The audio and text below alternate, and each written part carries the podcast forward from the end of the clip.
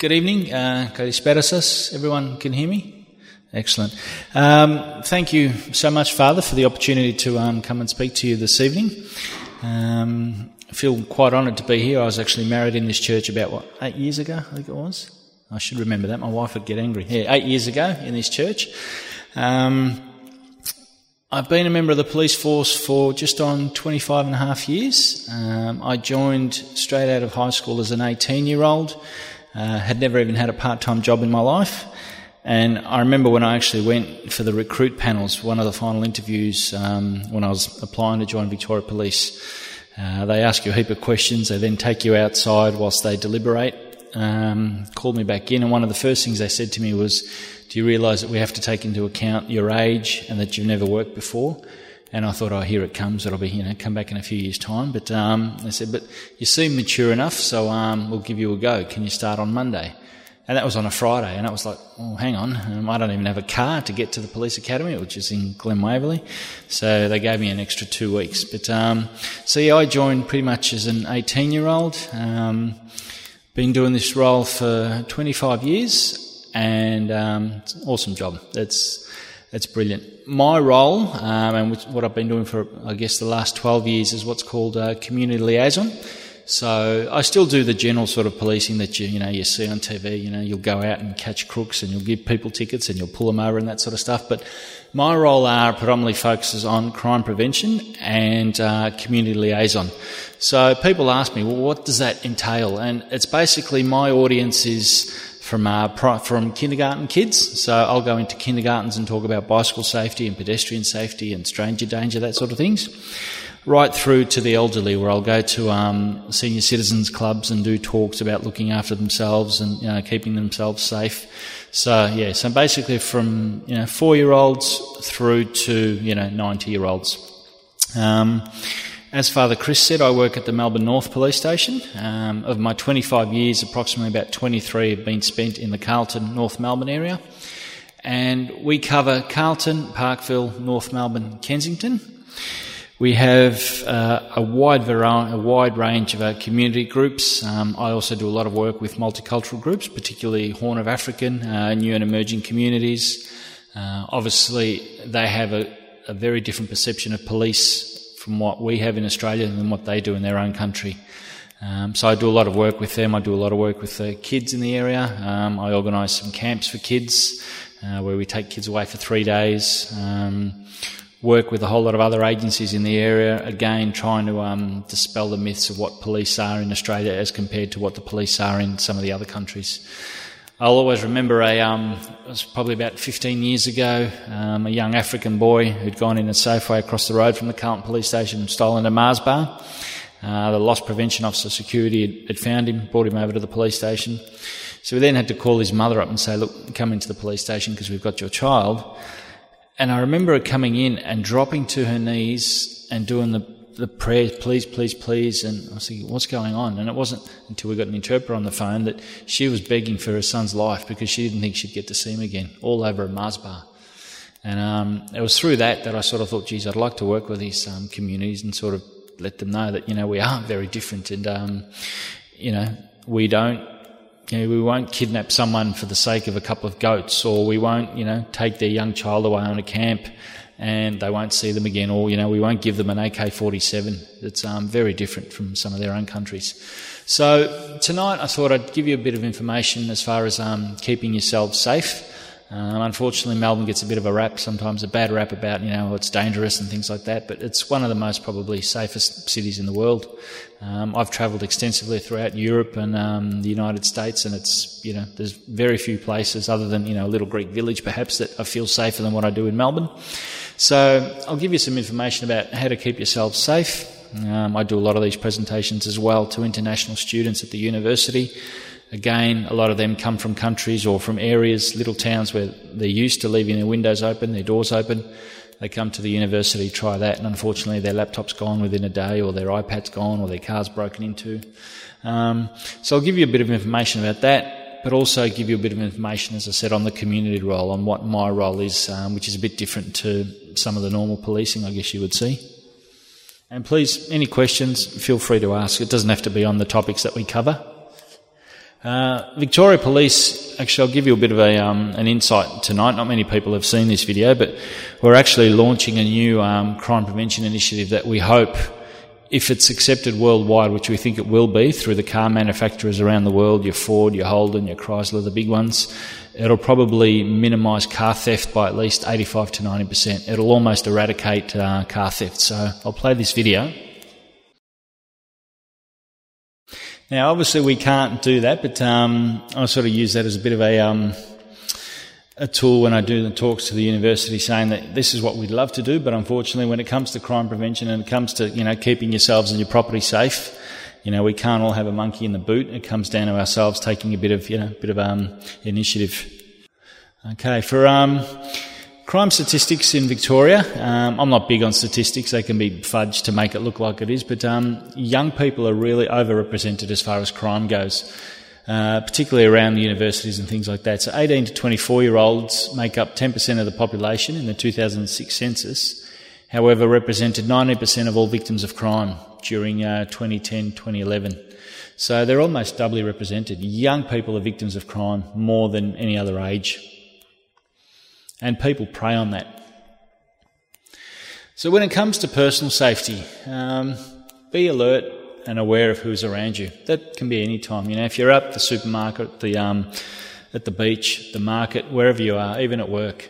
When you're travelling around, particularly when you're walking in the evenings, use well-travelled roads. Be aware of your surroundings. Know, you know, where you're going to, where you hope to get to. Know the area. Avoid shortcuts through car parks, laneways, dark streets. And if you're uncomfortable, if anyone approaches you at any time and you're uncomfortable, yell as loud as you can. Your bad people, your crooks, your baddies, your boogeymen, whatever you want to call them, they don't like attention. So just yell. With your personal property, and a lot of what I tell you tonight will probably be common sense, but you'd be amazed how many people don't even think about it. Don't advertise your valuables. By that I mean particularly on public transport. Actually, who here carries a laptop in a laptop bag? Is there anyone? I've got one tonight, but I've got a gun on me, so I'm okay. But laptop bags, what I'll describe it as, this is your typical laptop bag. If I'm walking down the street, I'm a bad guy. If I see someone walking along carrying this, I'm thinking to myself, probably an 80% chance, 90% chance there's a laptop in here. It's worth a couple of $1,000s. To me, it's worth $100 worth of heroin or $200 worth of heroin. I'm going to take that.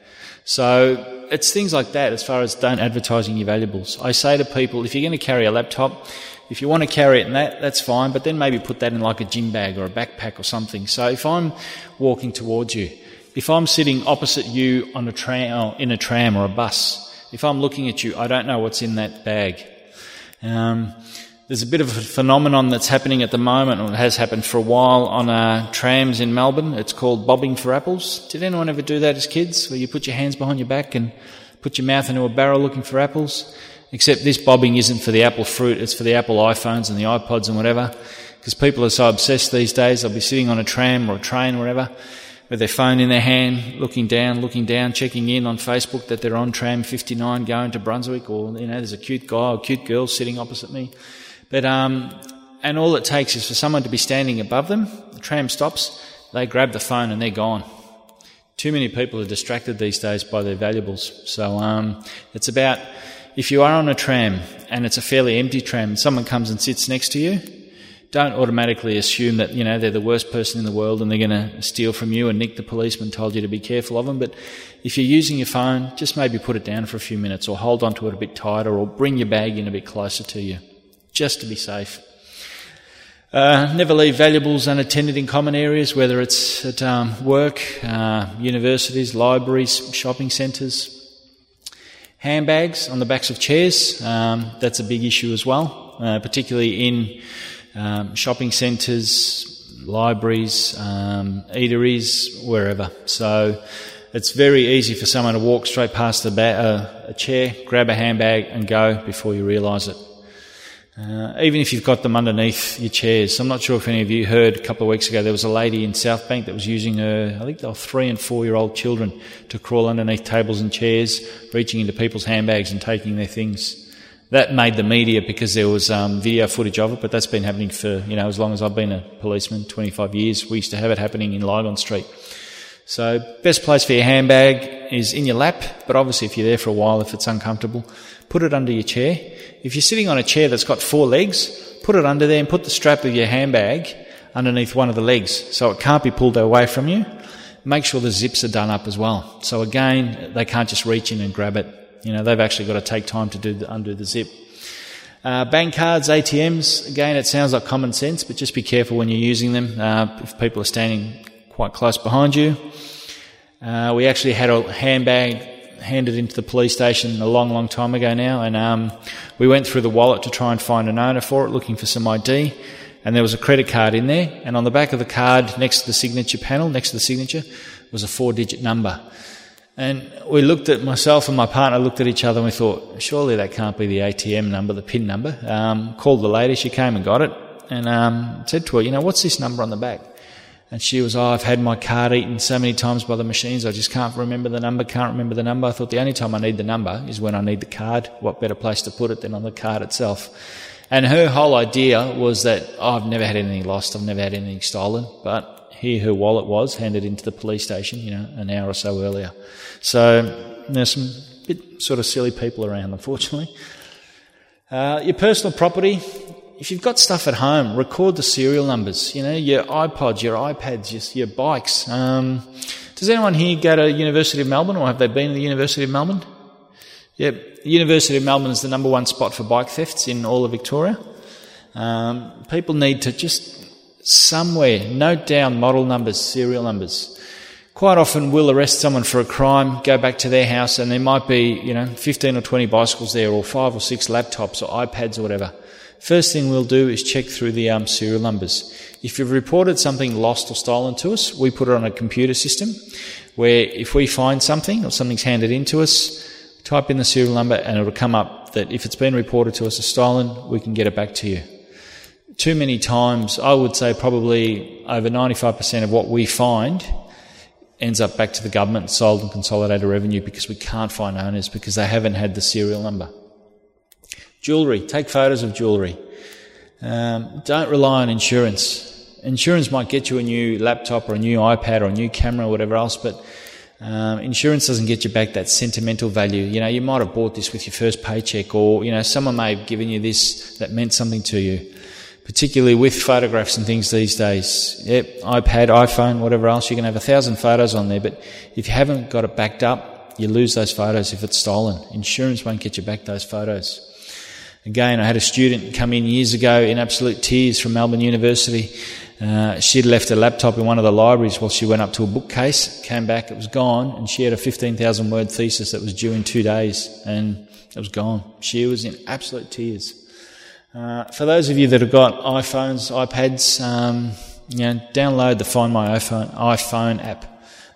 It does work. We might not be able to trace it to exactly what particular house, but it gives us a pretty sort of tight location as to where it is.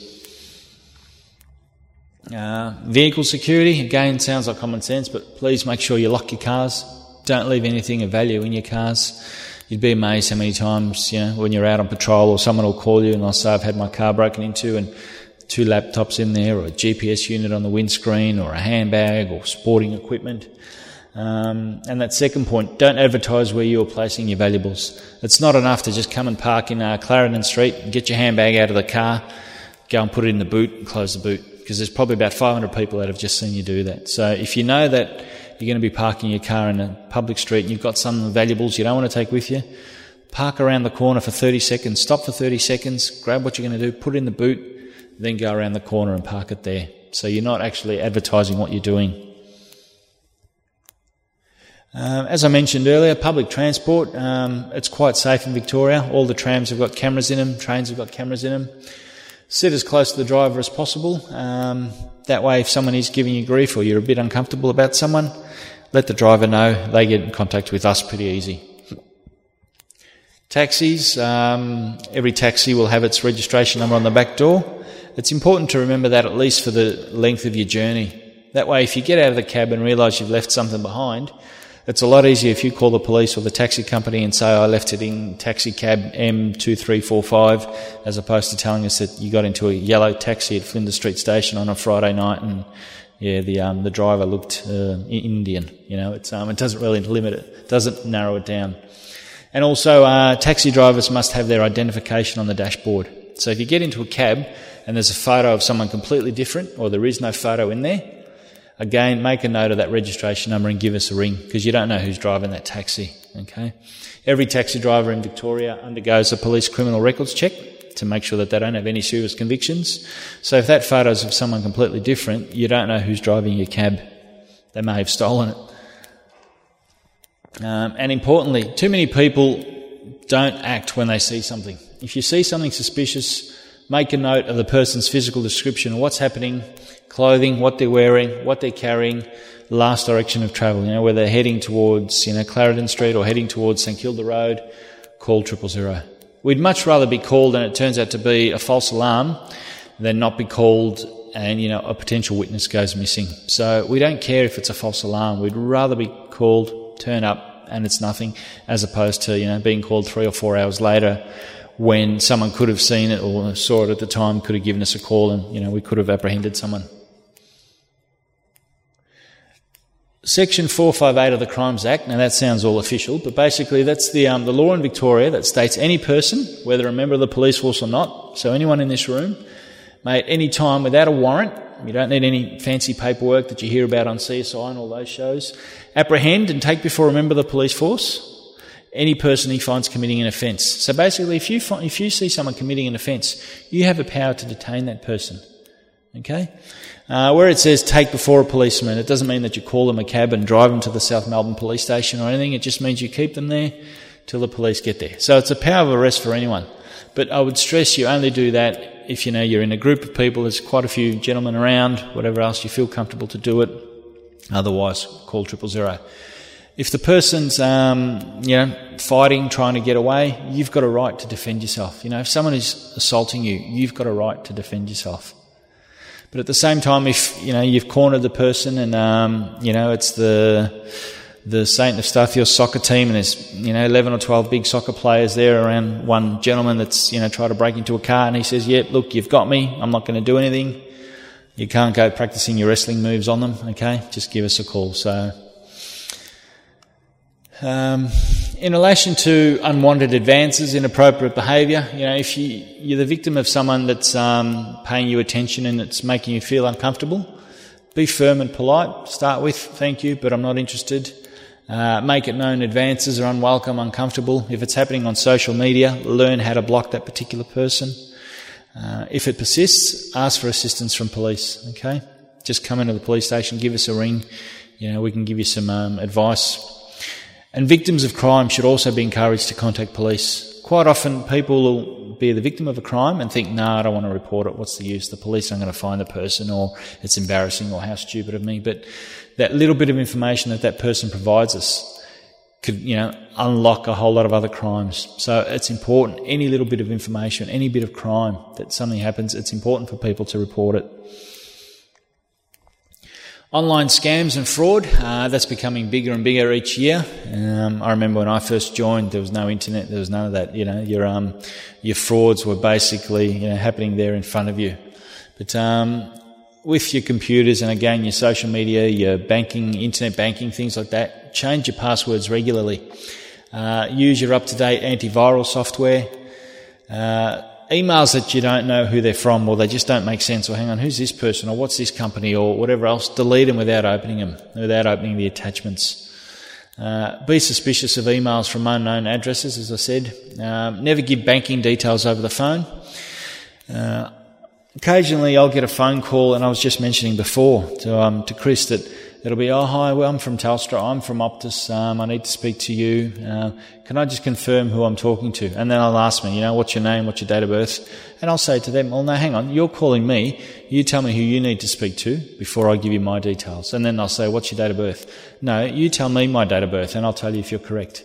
Because really, how do I know who I'm actually speaking to over the phone? How do I know that it's not just someone that's got some of my details that needs the rest of them?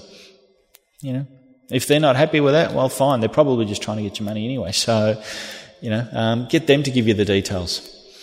And consider, if you do a lot of online banking, online transactions, buying stuff from eBay, Amazon, whoever it is, consider having a separate credit card with a minimal limit for online transactions, so that if you are the victim of online crime or online bank theft, they can only take a certain amount out. I remember I was in Mexico in 2012 and everything was fine, came back with my credit card intact, everything. And then about 8 months after I got home, my bank contacted me and said, we've identified a couple of transactions we don't think are right. And basically someone had gone into a gym place that they sell all those, the products to make you big and whatever else, all these powders and things like that, and bought $800 worth of protein powders and things. And the funny thing was they'd gone into a Chuck E. Cheese, some takeaway place, and spent $25 on burgers and whatever. And the bank was saying, well, was that you? Was that you? And I said, well, no, you can certainly come and have a look at me. And I certainly don't look like a gym junkie. I haven't bought $800 worth of gym products. And on this particular day that it happened, I was at work. So even though I had my credit card with me, at some stage in Mexico, someone had skimmed it. So I'd given it over for a transaction, and they'd skimmed it. They'd used a machine. They just put it through. It reads all the equipment, reads all the numbers, PIN numbers, everything. So, and then they can just put it on a blank card. So even though they only probably had my card for all of about 10 seconds, 15, 20 seconds, it was enough to take $800 out of my account. So if you do a lot of online transactions, consider something, $500 or $1,000. So all of a sudden you haven't got, $5,000 taken out of your account. This was an email I received on my Victoria Police email, and we've got a lot of firewalls and a lot of security systems on ours. It was back in August 2012. Basically, it just says that it's from a bank, Suncorp Bank, in line with our commitment to ensure you perform your banking transactions quickly, safely, conveniently. I'd like to inform you that we have recently upgraded the security features, yada, yada, yada. As part of our security, we require you to upgrade your banking details by using the website below. So they wanted me to click onto that link. Sincerely regret the inconveniences. So I looked at it and I thought, hang on, I don't bank and I never have banked with Suncorp.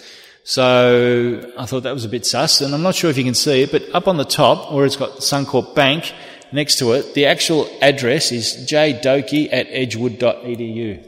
So that's got nothing to do with a bank. If anything, that's almost come from an education department or something like that. So, and that was on a Victoria Police email. And like I said, our tech guys spend millions of dollars keeping our information secure. And the next one was an SMS I received on my police mobile. I've got a police mobile.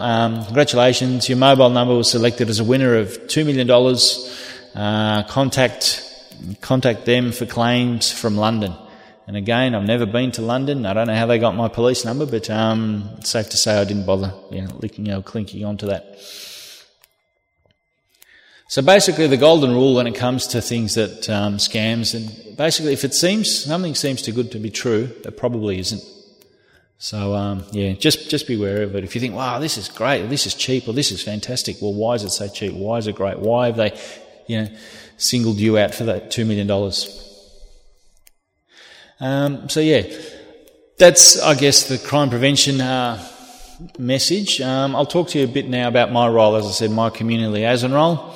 After about 12 years in the force, I sort of wanted a bit of a different direction. To be honest, I got tired of listening to people's problems or people's issues after they'd already happened. So that's why I wanted to try and particularly work with young people.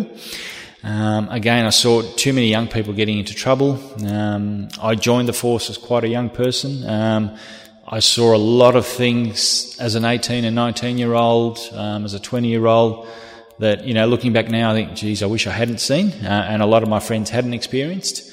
So I decided to get into that proactive role, working particularly with young people, with multicultural groups. And you'll see some photos here that you probably never see on Blue Heelers, you never see on NYPD Blue, you never see on any of those American shows. This is a mascot, Sergeant Pete. Now, Sergeant Pete and I are a bit like Clark Kent and Superman. We're never in the same photo at the same time or same place at the same time. So I won't say any more about that. But so that's Sergeant Pete directing traffic in Flemington Road. The next two photos, we go down to the Royal Children's Hospital on Good Friday Appeal and just visit some of the kids and visit the parents. And it's amazing. We only turn up in uniform, but they say the police. Oh, it's the police. So that's that. We do an annual Christmas toy and food drive, so I approach the local community around North Melbourne, Carlton, Parkville, Kensington, and ask them to donate toys and food, which we then pass on to some of the people in need. We pass them on to the Church of All Nations, which is a support agency for the Carlton Housing Estate. We pass them on to Ronald McDonald House and also to the VENI, which is the Children's Support Service in Kensington.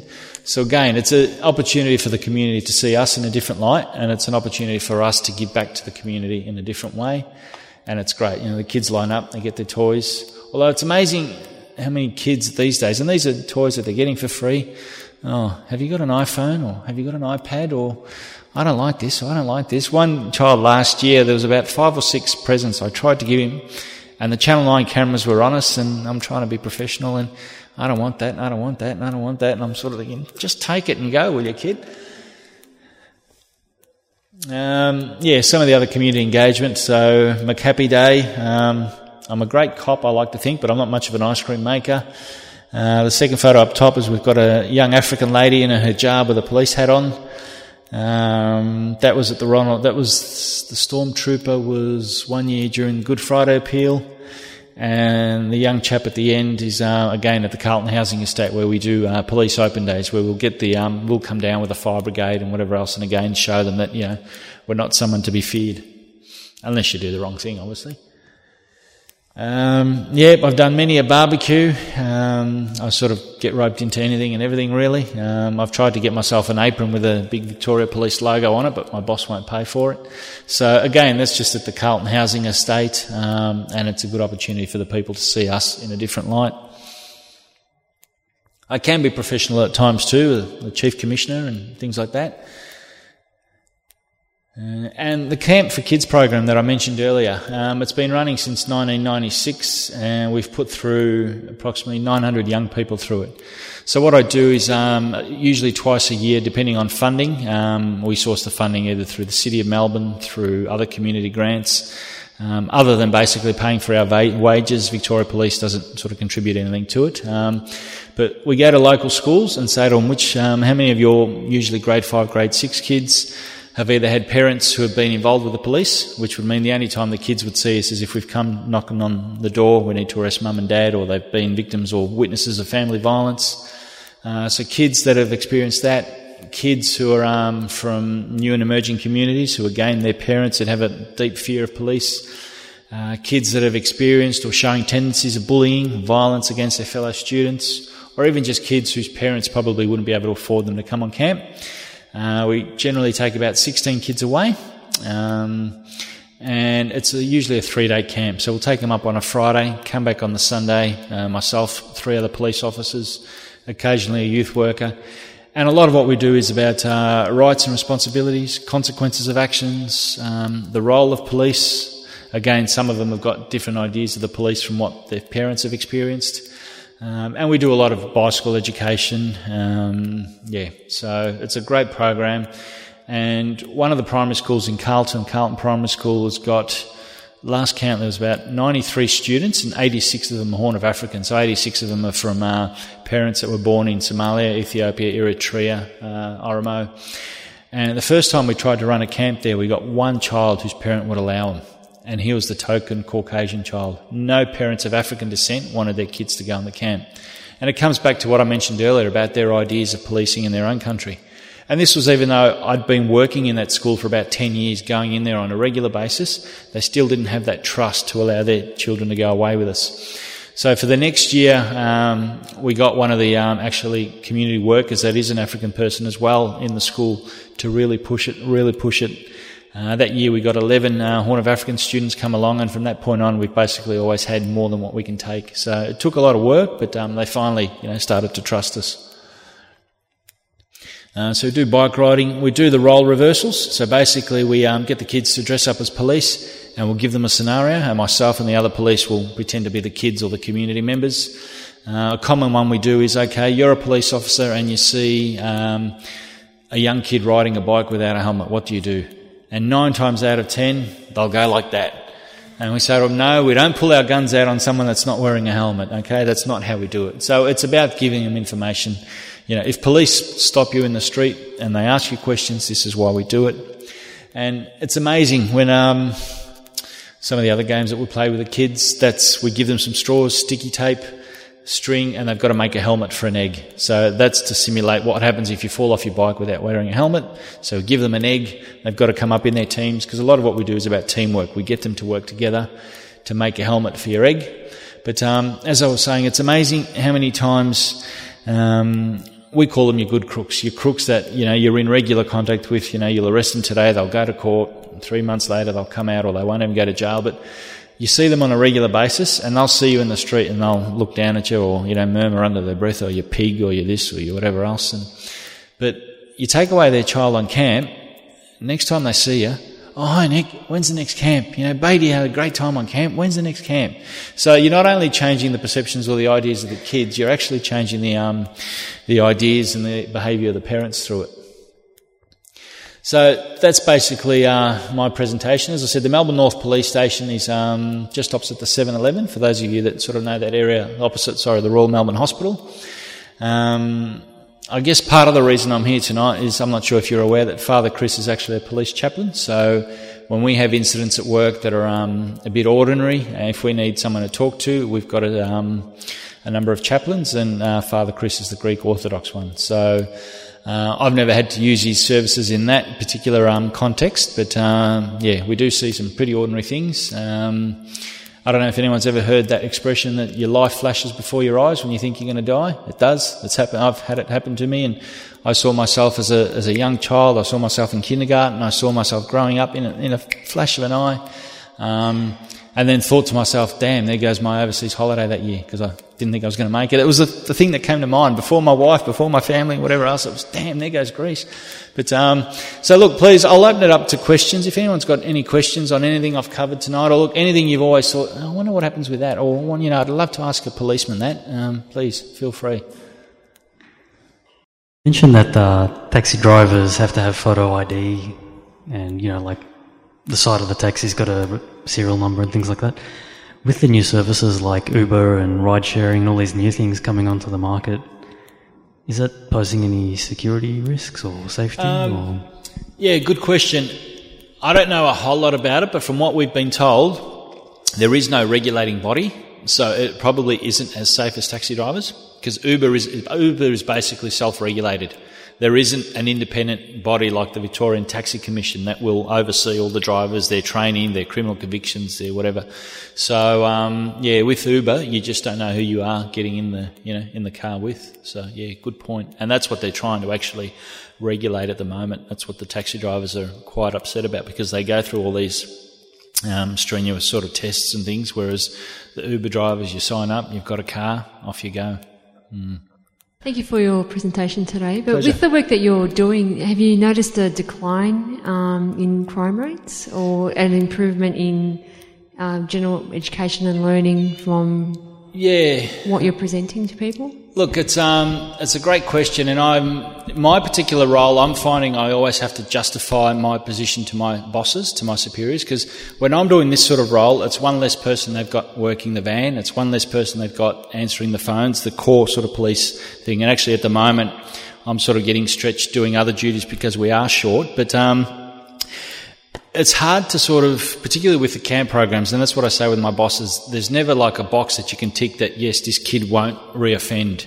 I've looked at some of them where I've still got records from about 1998 or 2000 when I started, when I got involved in the program, and I'll go back through some of those enrolment forms and check some of the people, and some of them do have criminal convictions, some don't. So, but what I do find is, particularly with your new and emerging communities, your African communities and things like that, it does need a continued approach with them to break down those barriers, and that's where you find that, particularly in our area, we don't have a lot of the issues that some of the other areas have with particular communities. So there might be other areas where, you know, and not wanting to racially profile, but, you know, there might be a group of African young people that are committing crimes.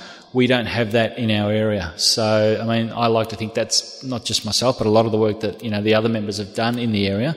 So, but as far as saying that, that There is not one box to quantify, but having said that, at the university, as Father Chris was saying, at the start of the university year, I go around to, there's 11 residential colleges that have got students from overseas, rural Victoria and interstate living there. And for the last 13 years, I've done pretty much these sort of presentations to try and minimise the amount of thefts that have happened there. And it's amazing that before we did these talks, the amount of crime that was at the university and the colleges. And not only that, I also talked to them about liquor licensing, being safe when they're out drinking, looking after their friends, knowing that if they've had too much to go home. And we've noticed over the years that there's a lot less issues as far as drinking and being drunk and whatever around the university. So, yeah, I like to think that's got some sort of small part of it. So, yeah, I hope that answers it. But yeah, if I could have a time machine, if anyone can build me a time machine and go, a couple of years into the future, then I can bring back all this information to my bosses and say, get off my back, what we're doing is working. So, yeah. If anyone's looking at joining the police force, it's a great career. Like I said, 25 years. We get 9 weeks holidays a year. Unfortunately, sometimes we do work, Christmas, New Year's, those sort of things. But yeah, it's a wonderful career. There's lots of different diversity, different sort of parts that you can take. If you get bored in one particular job, you don't actually have to change careers. You can transfer to a different station or a different role or something like that. Originally, I wanted to be a pilot in the Air Force, but by about year 10, me and maths didn't quite get on. So, and this was always my my second sort of option as a child. So yeah, and as I said, a couple of small things that have sort of happened over the years. And I remember my mum, growing up in the Greek family, my father passed away when I was about 14 or 15, so mum was dead set against me joining the police force because it's too dangerous, and about a year before I told her I wanted to join, we had the Tynan and Air shootings in Paran just up the road, so she was, no, you're not going to do it, and there was some great fights between my mum and I, and I remember my year 12 legal studies teacher, who was actually Greek as well, she knew that I wanted to join. She was quite supportive, and I remember one night we had parent-teacher night, and I said to this teacher, I said, look, can you just sit mum down, tell her that it's a good job and sort of help me out? So she started to do that, and, all of a sudden, because you're only supposed to have 5 minutes with a teacher, and they'd been talking about 10 or 15 minutes, there's a queue of other kids and parents waiting to see this teacher. Mum's got tears streaming down her eyes, and I'm thinking, these people are probably thinking, what kind of a report is her son getting? But in the end, basically after that night, Mum said, well, look, if you want to do it, yeah, good luck, I'll support you and whatever else. So, back then, there was a few Greeks, I guess, but there's been a lot more over the last 25 years than what there was when I sort of joined. But, she was dead set against it. But then when I graduated, she got the little photo that they give you in the academy and put it in her wallet and whatever else. So, yeah,